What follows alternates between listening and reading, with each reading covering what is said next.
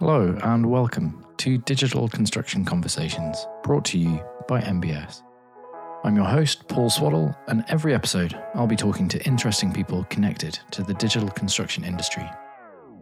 Ahead of Earth Day 2021 and the climate action taking place across April, I'm thrilled today to be joined by Professor Fionn Stevenson, Chair of Sustainable Design at Sheffield School of Architecture. Fionn is an architect, researcher, and editor at International Journal Buildings and Cities, campaigns director for the Building Performance Network, and the author of Housing Fit for Purpose.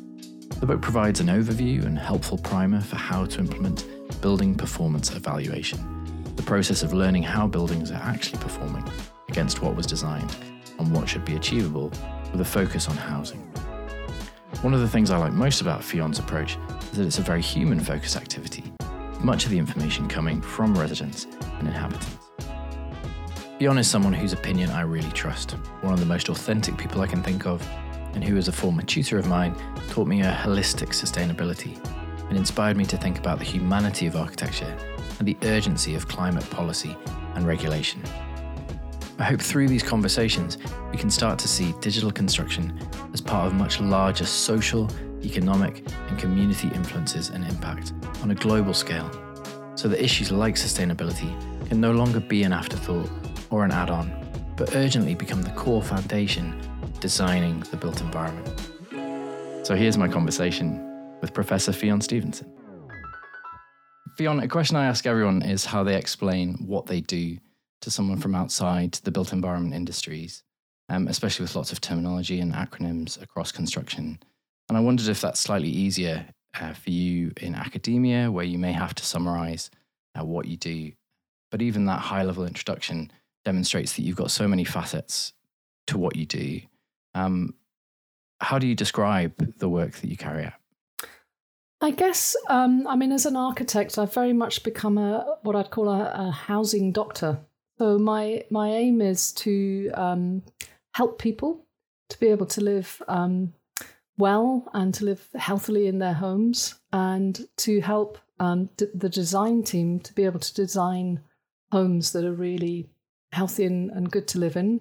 And then, mm. as a secondary aspect, I'd say that that sits side by side with helping us to live sustainably on the planet. So those two go together, really. Yeah.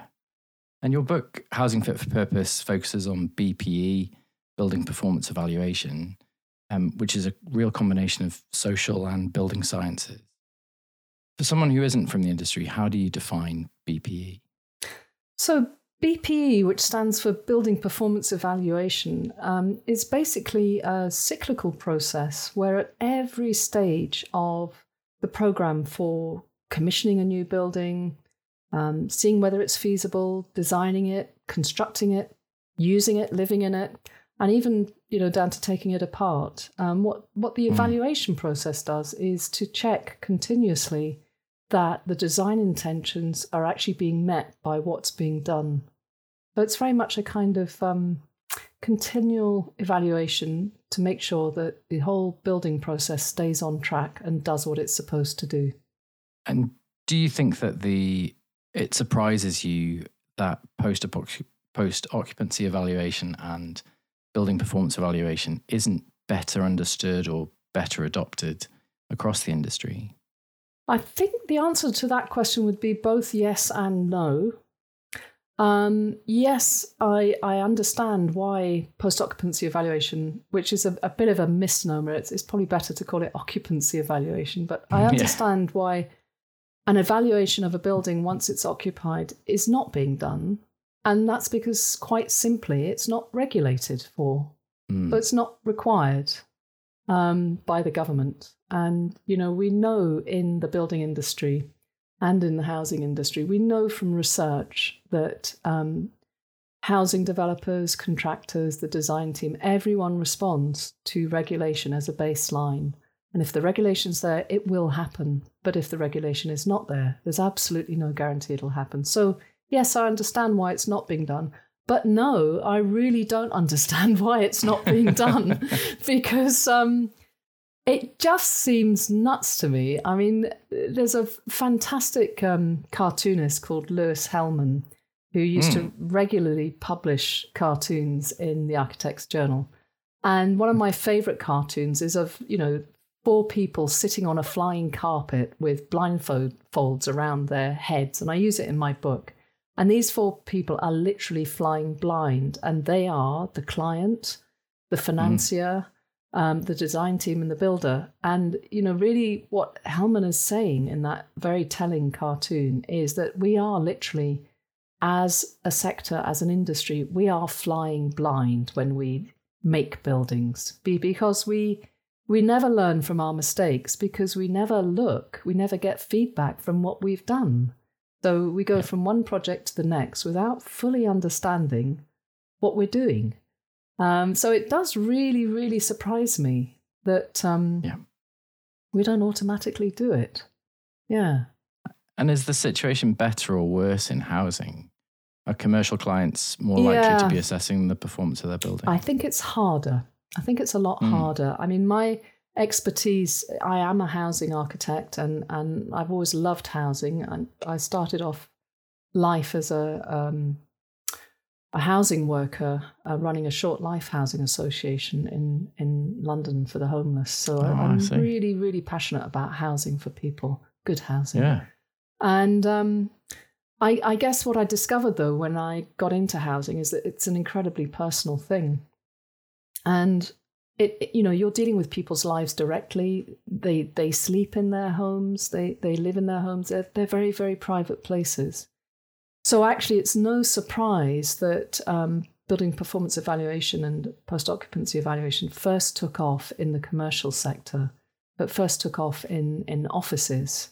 Um, because these are places where traditionally people went to work from nine till five. They were shared spaces um, they weren't seen as particularly private spaces necessarily. And uh, so it was far, far easier to ask people what they thought about working in their office. After all, it wasn't their own office necessarily, it was someone else's office. So it was a lot e- easier to ask them. Whereas, you know, when it comes to people's homes, um, I mean, first of all, your home is often your pride and joy. Uh, it's often mm. something you've invested a lot in. Um, so people are understandably quite cautious about um, a stranger coming into their home and asking them, well, you know, do you mind if I have a look around your home to see if it works? And one of the analogies I really like in the book is an MOT for housing. And, you know, to ensure that cars are safe and within environmental targets, cars get tested annually. So, should volume house builders and, and housing providers be required to provide that regular evaluation of homes? Absolutely. Yeah, um, I mean, it's interesting that you you raise that idea of, of the MOT.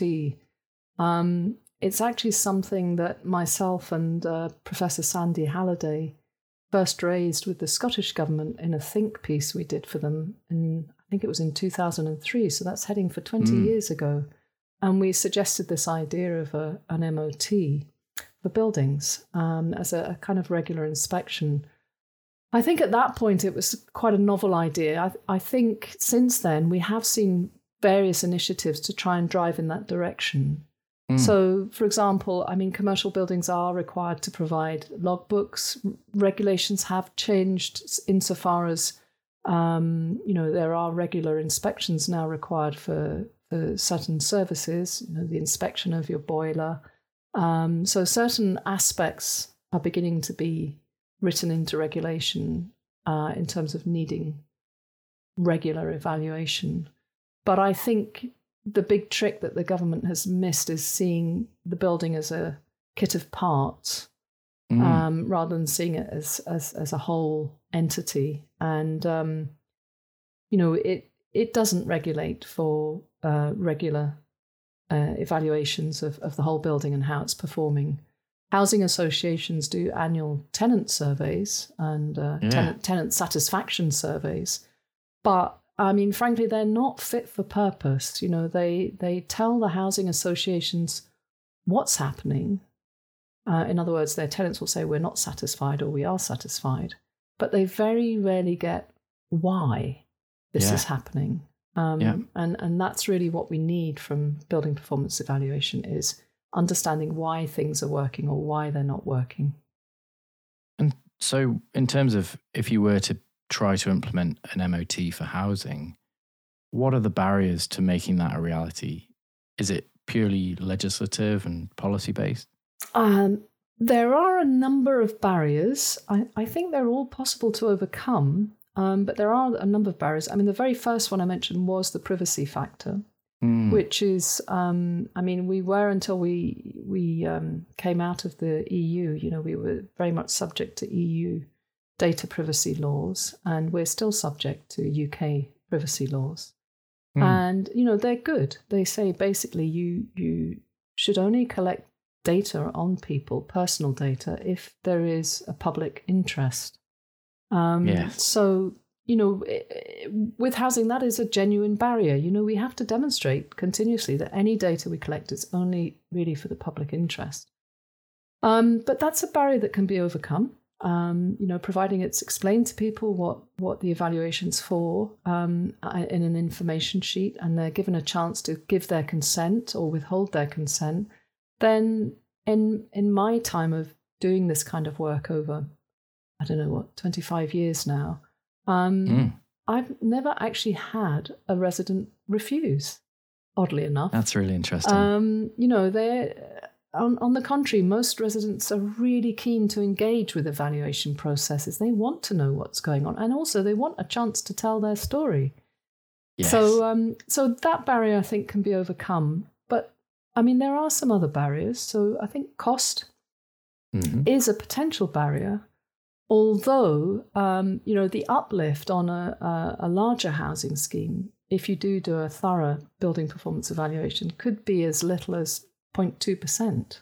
I mean, mm. it's really not necessarily a huge cost uplift. And one of the barriers is the myths that surround yeah. building performance evaluation. And one of the myths, myths is cost. So mm. I recommend a, a, graduated approach where you do what you need to do, um, not what's nice to do. So you only yeah. do as much evaluation as you need to do, and that can really keep the cost down. But you know, cost is one. Um, other areas that typically come up are um, the issue of liability um, mm. in relation to prof- professional indemnity insurance um, and the the, the notional risk to a reputation if things are discovered. But again, I think, you know, these have largely grown up around myths. Um, and the myth is that it's actually when post occupancy evaluation hasn't been done and when things have been discovered accidentally, errors in construction have been discovered, you know, um, without a proper POE process, then things go really badly wrong.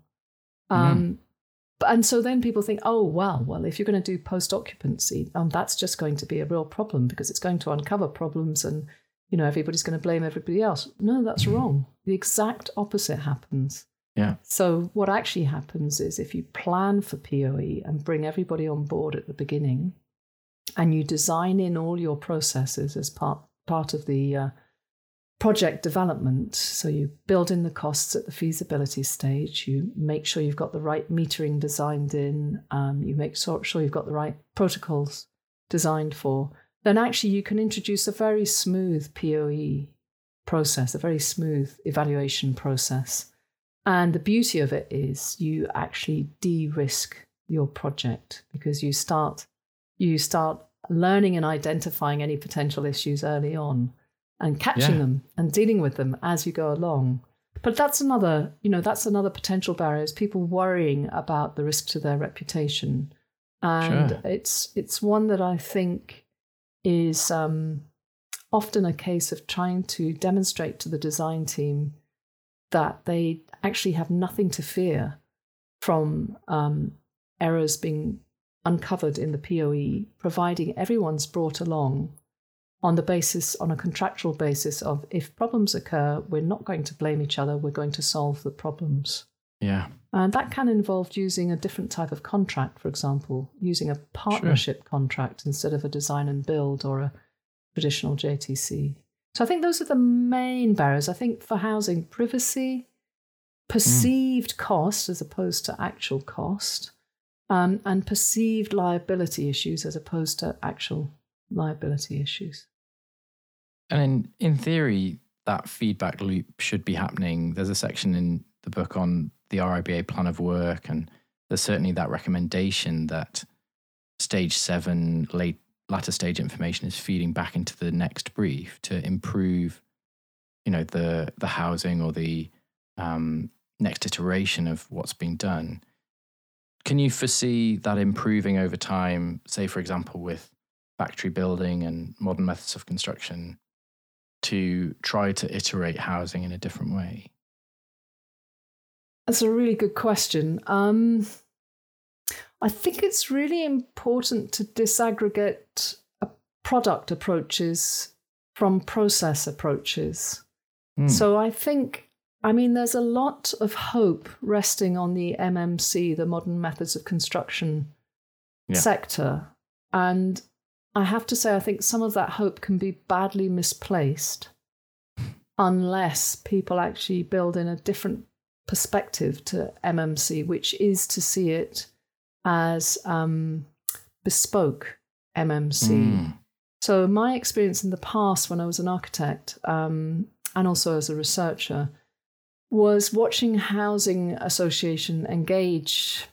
Um, this was a consortium of housing associations in Scotland engaging with MMC, um, both concrete and timber products, um, as a as a system, as an innovative system to try and improve their quality assurance, try and improve their production process. And actually, it all went disastrously wrong. Okay. And it went wrong for two reasons. So, the first reason is that it's very important to understand that whilst MMC in and of itself is can be a standardized process, the site never is standardized. The site is always unique, both in terms of topography, climate, flora, fauna, culture, etc., etc. Mm. So, the challenge that MMC has is how to introduce a standard product to a specific location. And this is where the myth about buildings being like a car factory, like MMC being like a car factory, that myth needs to be bust. Buildings are not cars. Mm. You know, you can spend thousands of hours developing a car prototype and you produce the car and it's designed to drive all over the country. It can drive anywhere um, it has a set specification, and that car will be the same wherever it is. That's not architecture.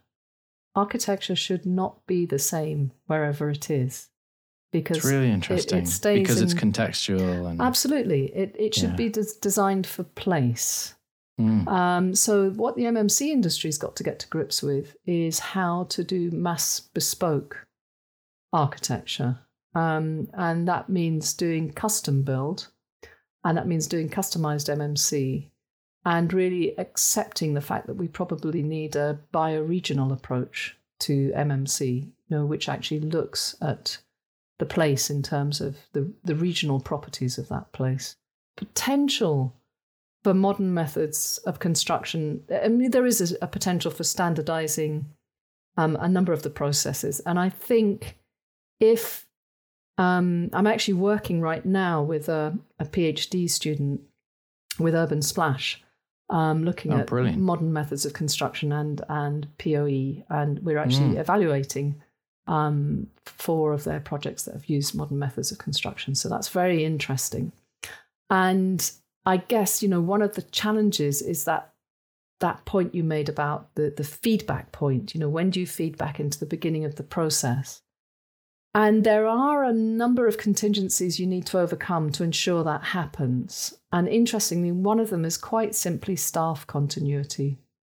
Mm. That if if the if the system, if the BIM system isn't fully automated to ensure that you know the knowledge is captured from the project as an object, put into the BIM, you know, put into the facility Absolutely. management process yeah. and then fed back into the design team. If any personnel change along the way, then um, the interpretation of that information that's been fed in can only be as good as the manner in which it's been fed in. And so if it's fed in by one person on a presumption that the next person will understand it, that's and, very interesting. You know, yeah. they haven't kind of fully explained, then quite often the POE feedback might not be understood by the new team I've, I've heard you speak before about how we often see sustainable homes as one off builds or specialist uh, innovation park exemplars, those kind of things.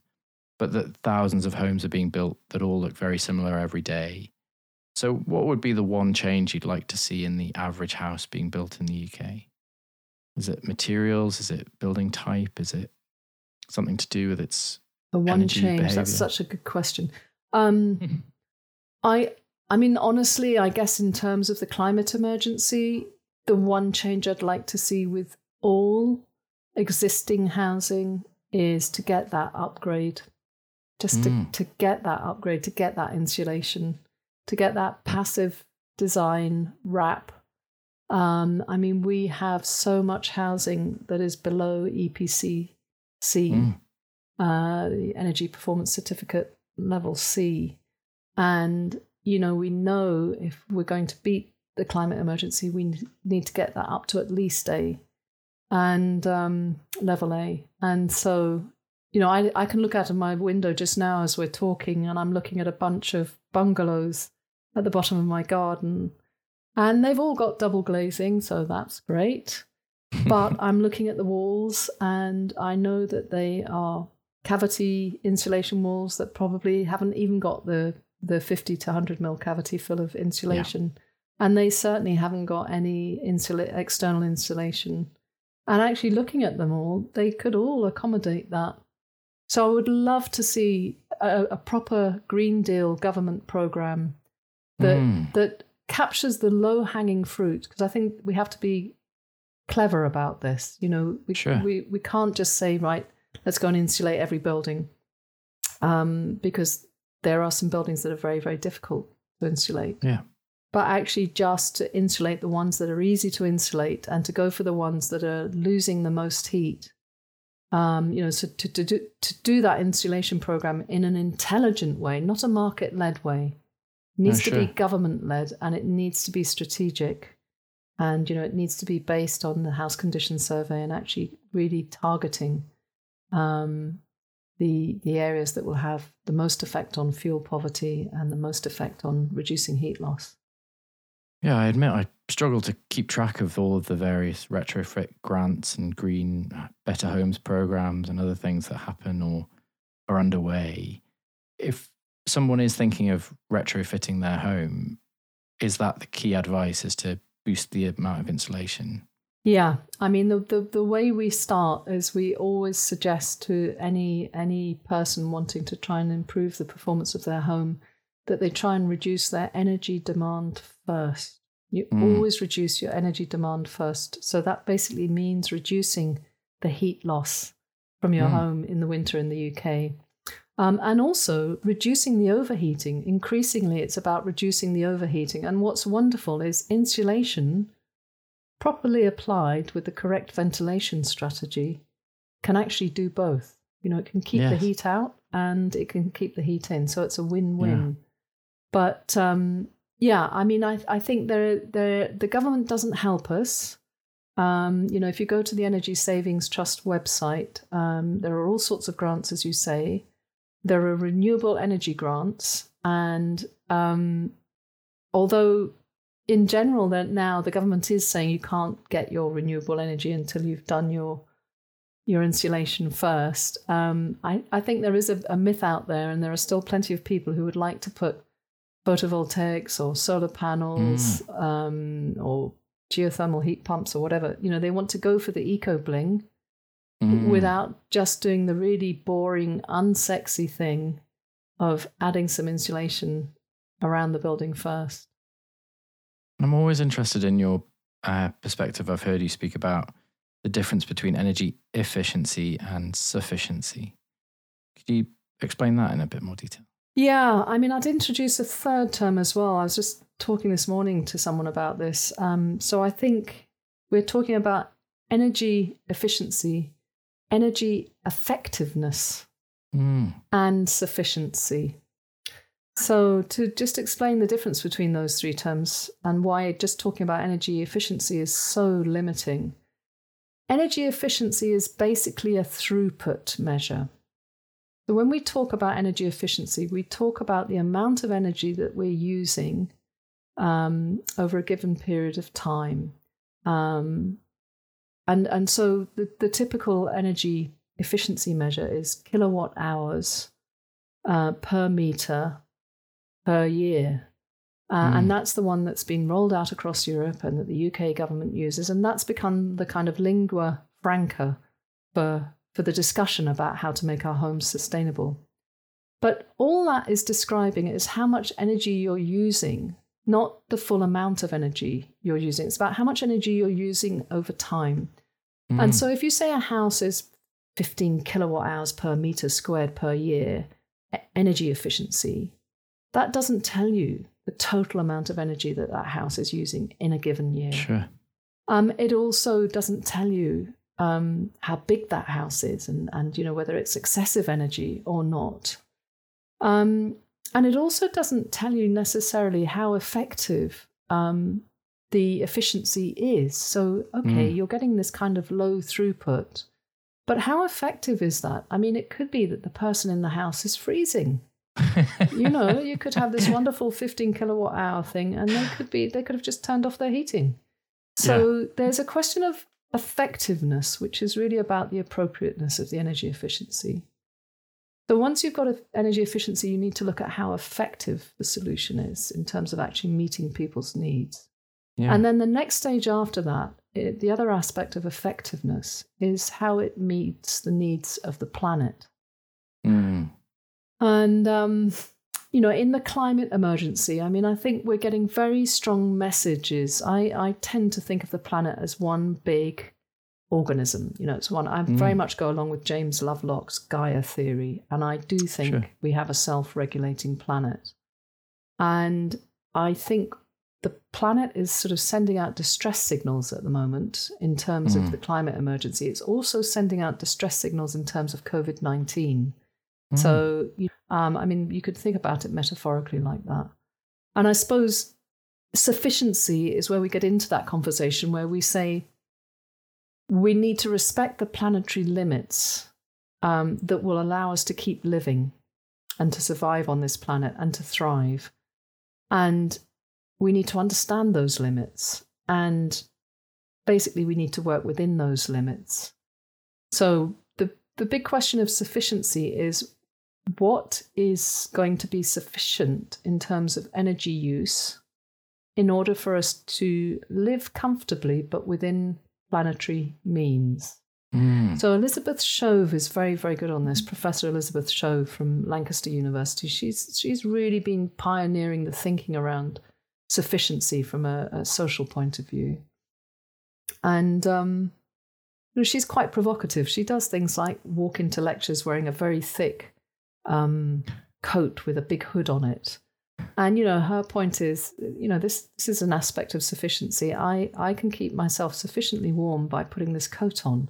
I don't yeah. need to heat up this huge room in order to keep my myself warm. So thinking yeah. about sufficiency is a whole different mindset. You know, you start thinking about, well, what would be enough um, yes. for me to yeah. actually live comfortably, but not overdo it? And, what would, and, and, and what does that mean in terms of my impact on the planet?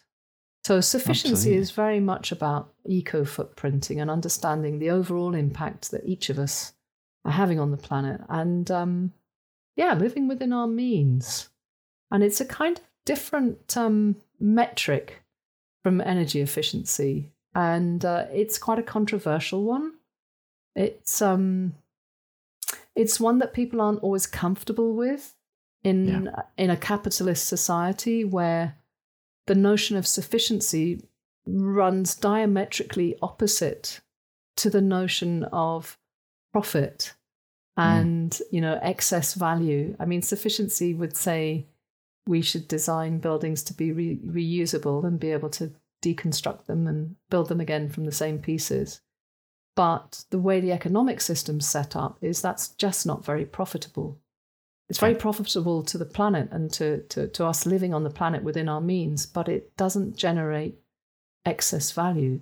I think it leads neatly onto last year. I think I heard you talk about indoor air quality and the buildup of carbon dioxide in homes. But clearly, the previous, you know, the last 12 months has placed a huge scrutiny on fresh air and the suitability of our built environment, whether it's office space, whether it's our houses becoming our workplaces, openable windows for ventilation. How has the pandemic changed your perspective or might influence your work when it comes to things like thinking about ventilation or air change rates, that kind of thing? Interestingly enough, it, in many ways, it hasn't. It's mm. kind of, it hasn't necessarily changed the way I think, because I think for a lot of us that are very concerned about ventilation issues and particularly natural ventilation strategies versus mechanical ventilation strategies, a lot of the issues that COVID has thrown up is something that we've already been aware for for quite a long time. It's just that instead of dealing with um, um, nitrous oxide pollution from yeah. from cars or boilers, um, which has been prevalent all the time in homes, um, or dealing with carbon dioxide buildup in homes, which again has been around all the time. Yeah. I think what's happened is COVID has been really helpful to those of us who've been concerned with these issues because it's it's brought these issues much more to the forefront by mm. by exaggerating the problem. Again, if I was to think of it philosophically on a Gaia principle, you know, is is the kind of the Earth planetary systems forcing us to educate ourselves about how we really need to ventilate our hmm. buildings. Mm. Um, and so, you know, COVID has forced us to think again about how we ensure that we get good fresh air into into our living spaces and yeah. it's it's brought ventilation's often been the cinderella in um, architecture i mean it's certainly mm. something that as architects I, I lecture on it to first year students but you know environmental science is often seen as a bolt on um, because of the visual you know hegemony of of of architectural design where yeah. what you see is so much more important than what you don't see. Yeah. But you know, imagine a world if we were able to color the flow of air. Mm. You know, and and that's what the, actually that's what's been so lovely with COVID is um, people like Professor Kath Noakes from from Leeds. You know, she's on the SAGE committee. She's a wonderful woman. Um, you know, ventilation queen.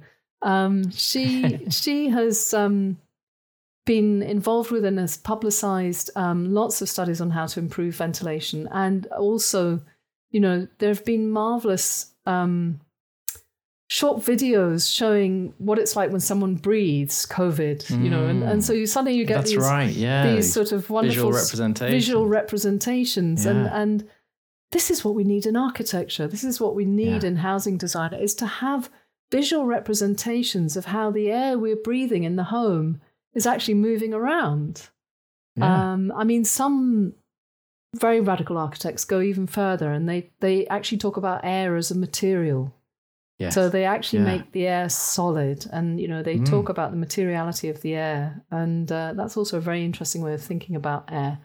But, um, you know, this idea of making airflow visible so that we can see it and we can see when it's not working and we can see when it is working I think would be really helpful to designers because I think often designers just have not got a clue yeah. about how the air is moving around their buildings. Yeah. Maybe one way it has changed the way in which I'm thinking is um, it has respatialized the city, um, but in a way that I I would promote anyway, which is um, obviously the past models of cities have, has been about densification mm. and increasing housing density and getting everybody to live hugger mugger.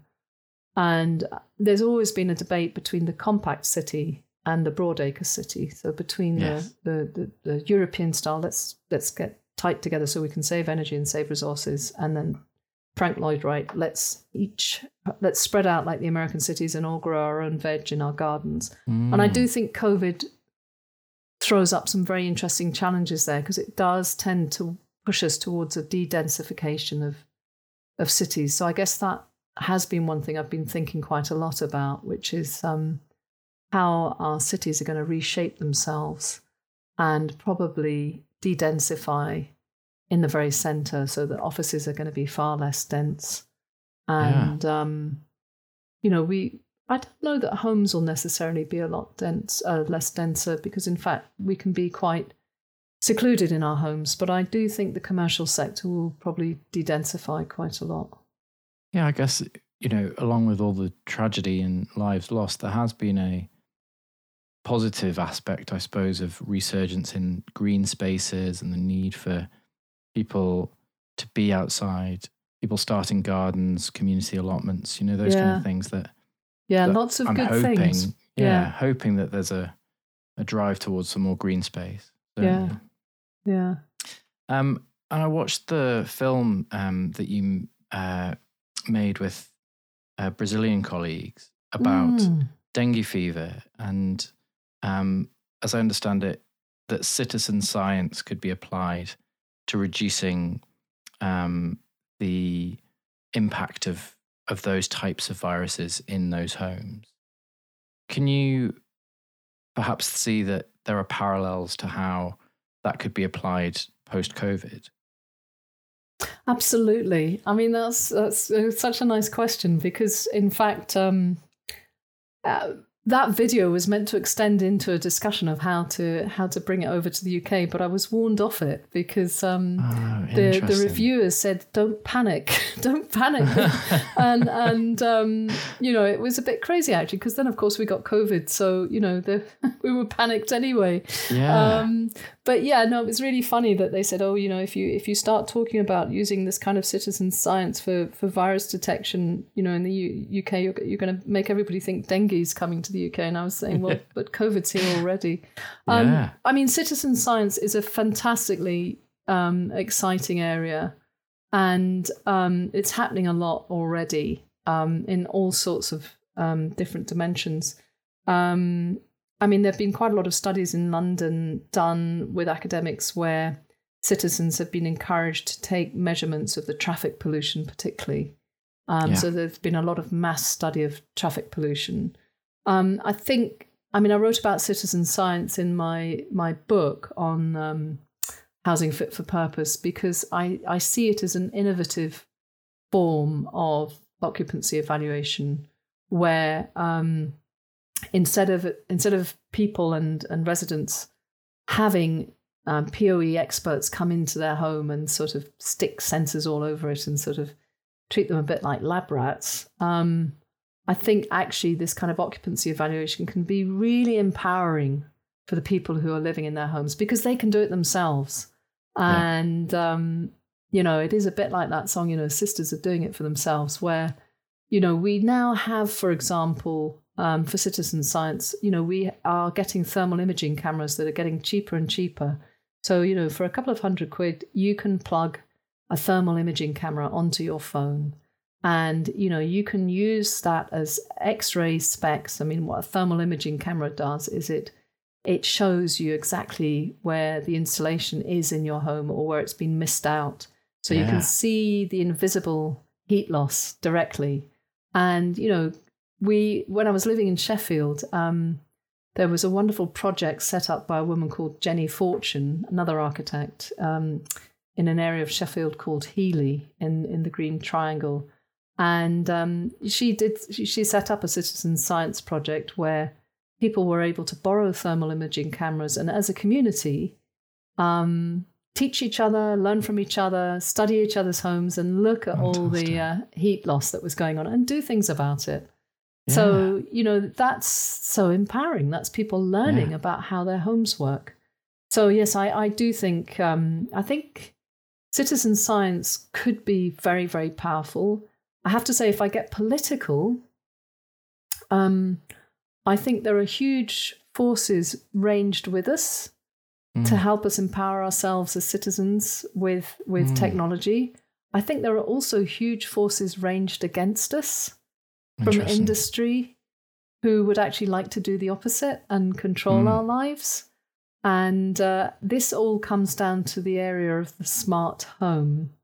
Yeah. And there's a furious debate taking place between those who those of us, and I include myself, who are concerned that the smart home will actually dumb down the occupant by doing everything yeah. for the person. I think you describe it as they're almost disempowered by it in your book. That Yeah, they, yeah, the inhabitants is- can feel disempowered by those systems. That's what I mean about the dumbing down is that it actually, you know, the agency that people have in their homes can be taken away from them by technology as much as enabling it.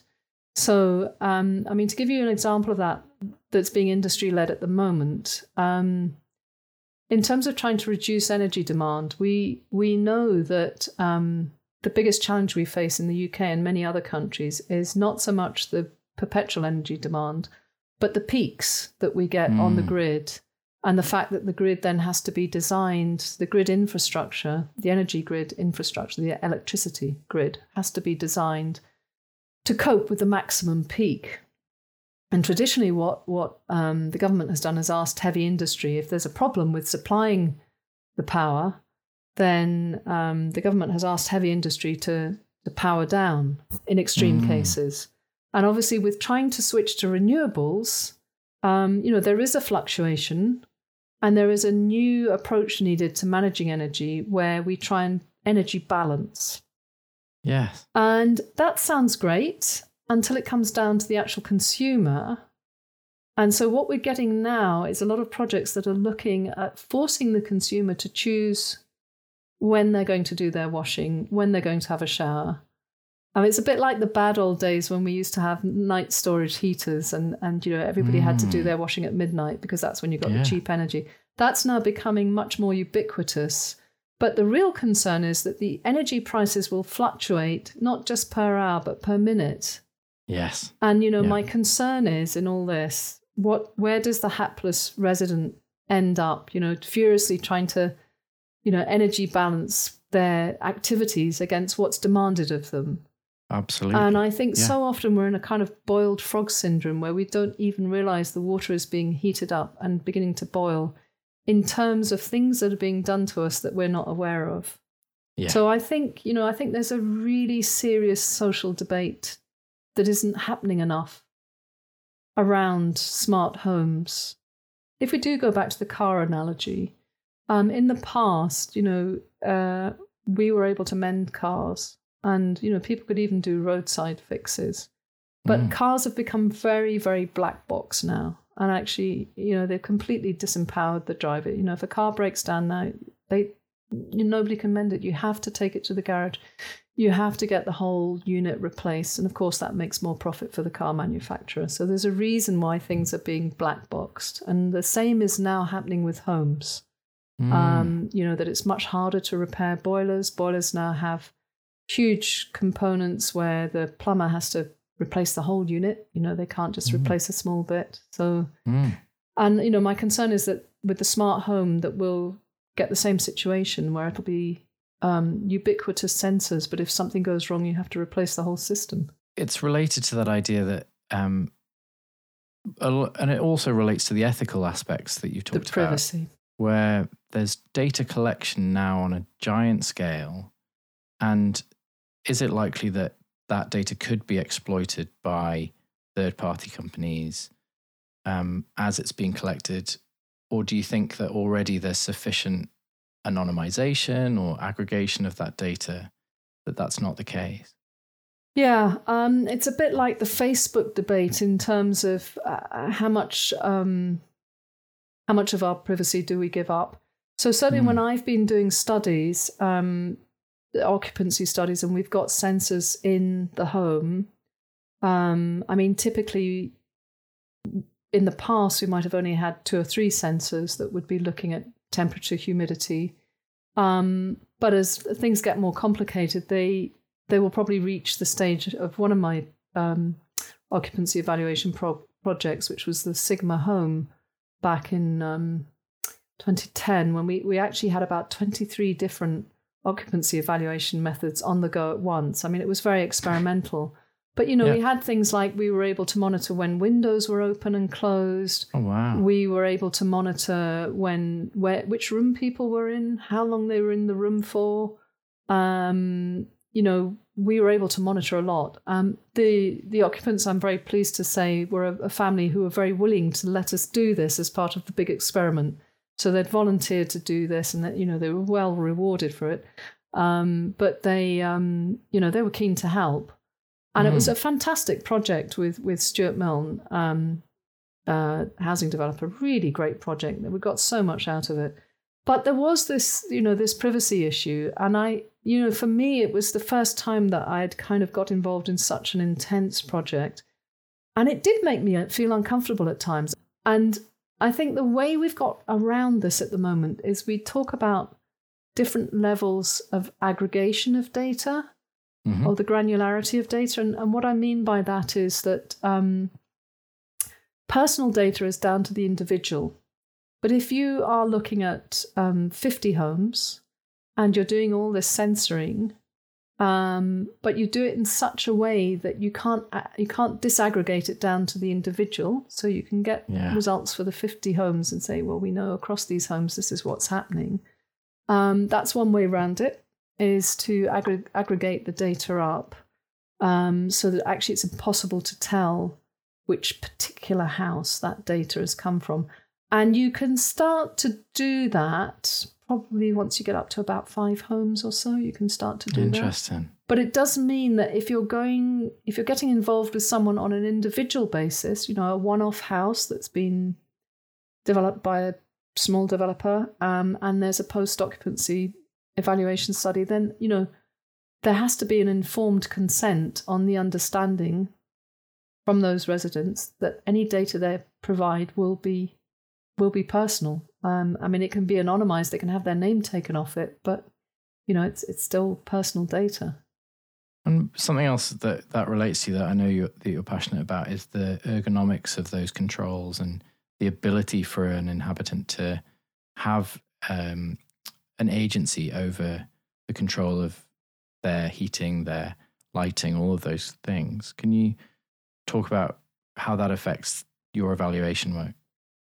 Yeah, um, ergonomics is again a bit of a Cinderella subject. I mean, there seems to have been a new term for it now, which is called UX, user experience. Mm.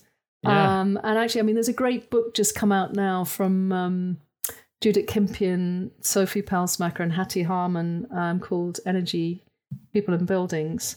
And mm. there's a great section in that book on on UX, user experience. And um, the important thing about, I'm going to talk about user experience rather than ergonomics, just because I guess it's easier to understand that way.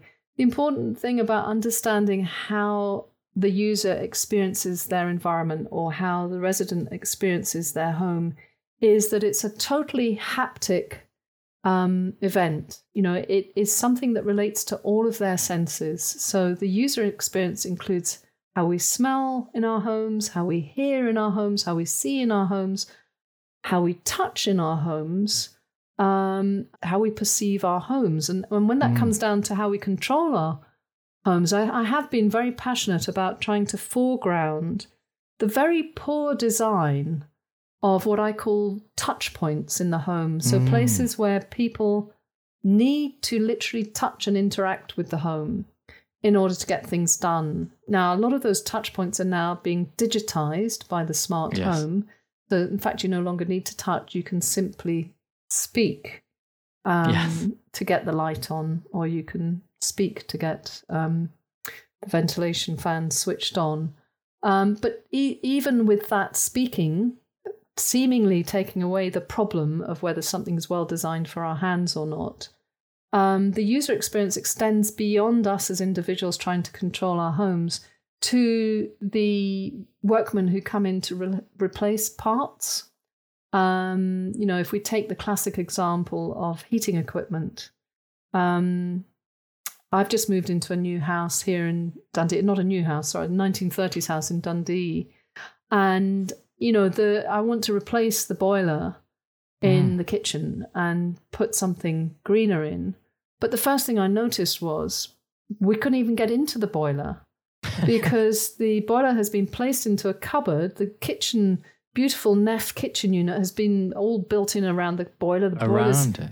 Boiler's hidden away behind this cupboard door, and there is literally, um, I think it's about 300 millimeters in front of the boiler of access. Of yeah. access. And you know, when yeah. we got the plumber around to just have a look at it, he said, "My God, you know, this is this is crazy." Yeah. And I, unfortunately, I'd, I'd missed that. You know, um, when we when we did the house inspection, I just hadn't clocked that you know I couldn't access this thing. Um, so you know, I think this issue of access um, and maintenance and how we design to be able to access equipment in the home. Yeah. And that particularly extends to things, very simple things that the architect fails to consider uh, in terms of universal design and universal access. Windows. Of course. How many windows do we see where you can't get up to clean them unless you get on a ladder? Absolutely. Um, yeah. So I think the user experience is something we we don't pay enough attention to as architects. I think designers do. I think we see user experience considered more um, by designers in other areas, but I think as architects, we get a little bit of it in first year, um, the first year of our studies, where we're sort of taught to look at the space needed to do things. And then it's just kind of presumed that we know. Yes. Yeah. Which leads neatly onto um, I know that uh, there's clearly obviously still a lot of education, perhaps not education, perhaps lobbying more so to do around the need for these kind of evaluations and understandings. Um, and you're involved with the Building Performance Network. And if I understand correctly, it's a group of organizations aiming to share and centralize some of the data and guidance. Yeah, that's that's it in a nutshell. Yeah, I mean it's a best practice organization, uh, best practice network, which is why it's called a network, and it's a national network in the UK, and basically a number of, of, of leading companies have, have joined it, um, some leading academic institutions, and it's exactly that. Um, the Building Performance Network aims to create a forum where um, members can share what they're doing in terms of building performance evaluation, um, where the organization itself can drive forward research um, driven by industry, joined up with academia. So, research projects are identified. I mean, the, the main research project that's up on the website at the moment, BPN website, um, is a State of the Nation report on housing mm. performance. Um, oh, brilliant! So you know that's that's a research project that's that's up there. My job really is as campaigns director. Um, I've got a very specific role which I'm passionate about to help the BPN network to really lobby for um, improved regulation and to, to to to lobby strategically to get building performance evaluation onto the map and, and properly regulated and, and properly included for everywhere. Yeah. Yeah, and, and the nice thing is it's part of a family of organizations. So there are other organizations like the Good Homes Network, mm. um, the um, Wood Knowledge Wales is another great organization. Um, and, you know, a number of these organizations are also looking in part at building performance evaluation. So I think one thing that the BPN network is really great for is helping these other organizations, these other NGOs, to serve them, to give them the kind of the yes. very best practice information we have. You know, we can act as a portal for them. Yeah. So they think, oh, well, I'm trying to design good housing, and I've now got to the bit where I need to do the building performance evaluation. Where is the go to place? Ah, BPN, Building Performance Network. That's what they specialize in. So I think, I, you know, we're a specialist organization um, within the, the building sector where we're we're very much purely focused on building performance evaluation. That's our calling card. That's excellent. I spoke recently and did a webinar with um, Talene Josephson at Chetwoods Architects. And she's involved with groups like the Architects Climate Action Network. There's now, what, a thousand practices signed up to Architects Declare. There's the ICE Shaping Zero campaign. Are you as a professor noticing an increase in climate literacy or activism among your students? I think Talene was cautiously optimistic that her generation of designers do have the climate emergency at the forefront of their thinking. What's your perspective on that? Right. Um, so I'm a member of the Architects Climate Action Network Education Group, and I've been okay. quite active in that. Um, I was very drawn to ACAN, as they're called, um, because it, it's quite a radical organization. And it's got some fantastic um, campaigning strategies and a really great bunch of people. We've got about 200 members already in the in the ACAN education group. And I've just published a, a special issue journal looking at mainstreaming um, zero carbon in in uh, built environment education and training. I think they're more aware of the need to be more literate. Interesting. Yeah. But that's very different from having the literacy skills. And I think the tragedy we've got at the moment, and I really feel for the current generation of, of students, I really feel for them deeply because they're at that terrible moment where they're deeply aware of what they need to know and they know they don't know it. Fascinating. Yes. So, what we're trying to do in ACAN, together with the RIBA and the Construction Industry Council, um, we've just launched actually this week um, a national skills mapping project, um, which is basically a survey uh, going out to all 62 schools of architecture to ask them to complete an honest survey to say what, what skills their staff have to teach their students because yeah. one of the reasons this generation of students has been sold short is that if we're honest quite a lot of the staff don't have the skills to teach those students what they need to know so there's a massive upskilling exercise needed and what we're excited about with this survey that's going to be completed um, by next month and results for that coming out in july is we're working with the heads of schools of architecture in the RIBA, ACAN, and CIC. What we want to develop is a map, a skills map, where eventually we get to a stage where schools will be able to see which schools have got what skills and we can start mm. doing some skills sharing. And that's again another silver lining from COVID 19 where it's really opened up our minds to how we can use digital media to do much, much broader educational initiatives. So suddenly, because we're able to have digital meetings and compile things digitally, it can actually be relatively easy for Birmingham School of Architecture to share ex- expertise in, in urban design. Um, you know, with Sheffield School of Architecture having its skills in in thermal comfort. Yeah, you found that it's improved that collaboration.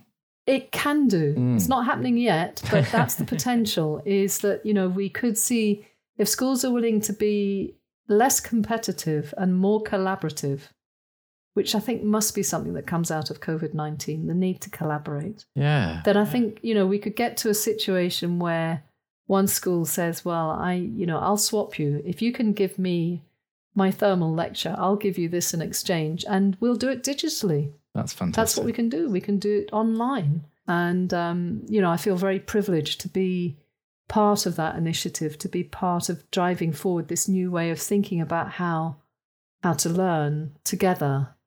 Um, so I think to go back to the very the origin of your question, I think students are very aware of what's needed. Yes. And the, the other wonderful thing to see is there's a new organization called STUCAN, uh, S T U C A N, which has come out of ACAN. And this is a student climate action network. And students are amazing. They yeah. have repoliticized. You know, they were very political mm. in the 1980s. And then I would say probably not so political after that. There was maybe a bit of political activity when fees came in. And they're doing their own organizing, they're doing their own workshops. And they're very much driving the agenda. So, you know, for us as teachers, it's yeah. hugely exciting to see, you know, the students taking this power and empowering themselves and working with staff together.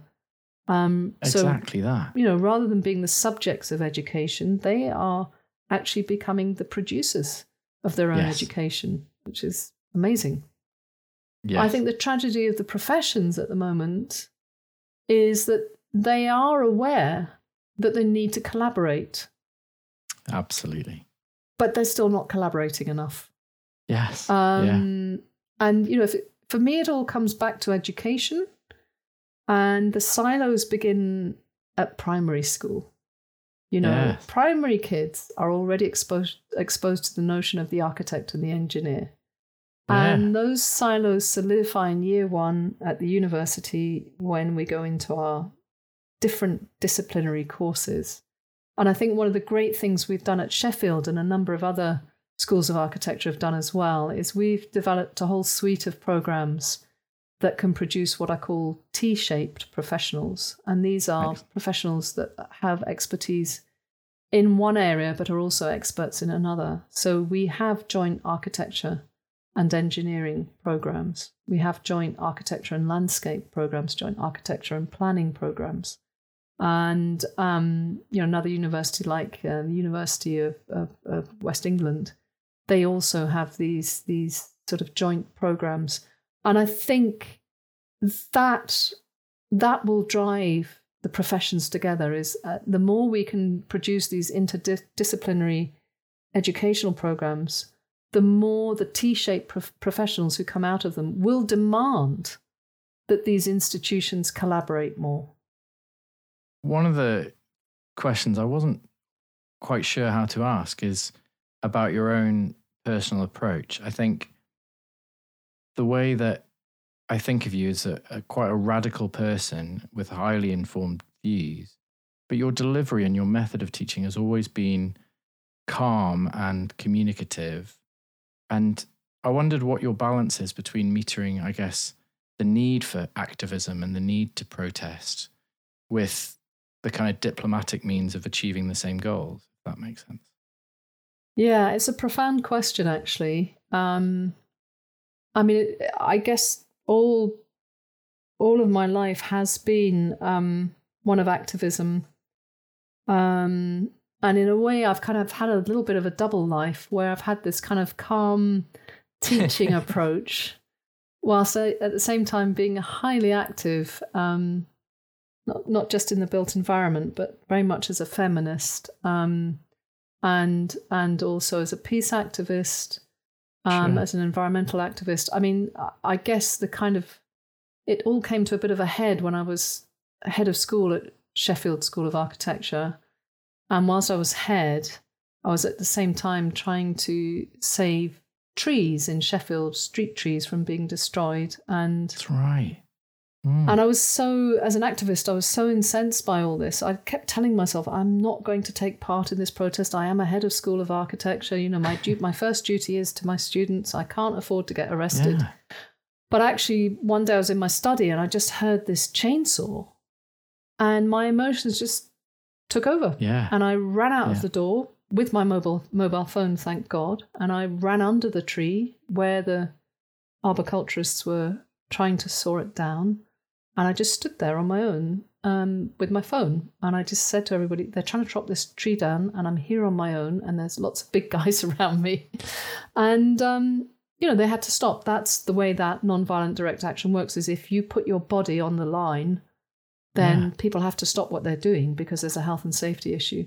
But the oh, outcome oh, from that, the outcome from that was that I was banned by Sheffield City Council from undertaking any further form of protest within the city boundaries in relation to the trees. Wow. In the end, the whole thing was turned over. The tree campaign won. But that for me was a kind of a very profound moment where, you know, I, I had to put myself on the line and say, what am I doing here? Am I am I an activist or a head of school and how do I combine these? Yeah. Um, and that was a few years ago now. And, and since then, I guess I've become more and more activist. Um, yes.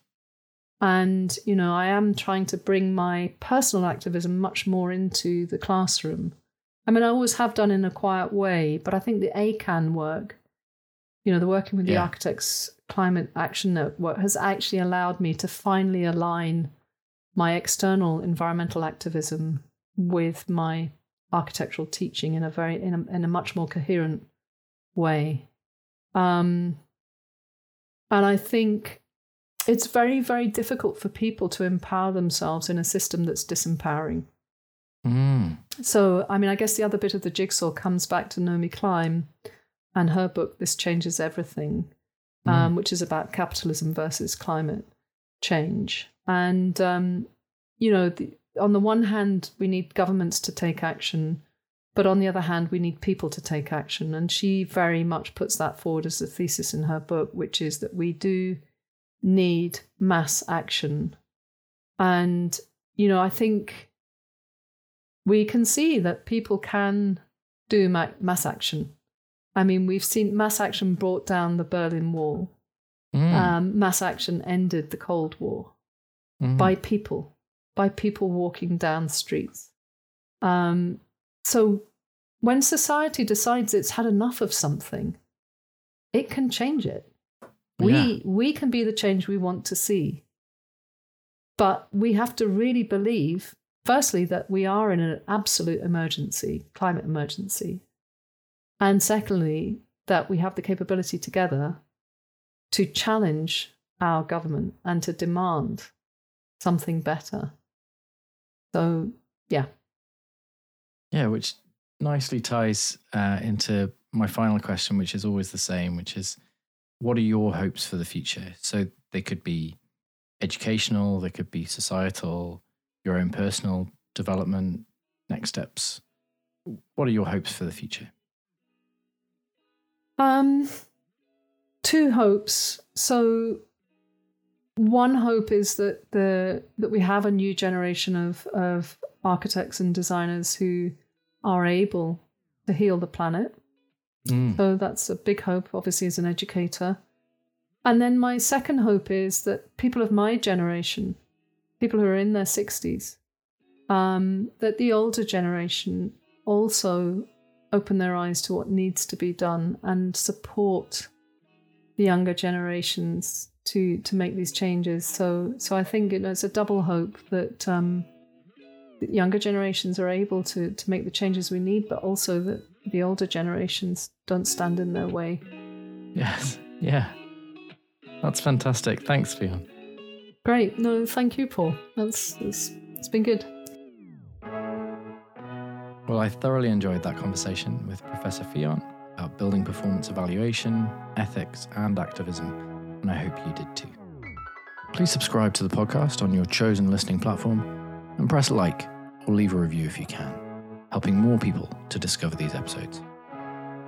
If you have any feedback or suggestions, or you think that you have a unique perspective on digital construction and that we could have an interesting conversation, please contact us at podcast at thenbs.com. Until our next episode, thanks and goodbye.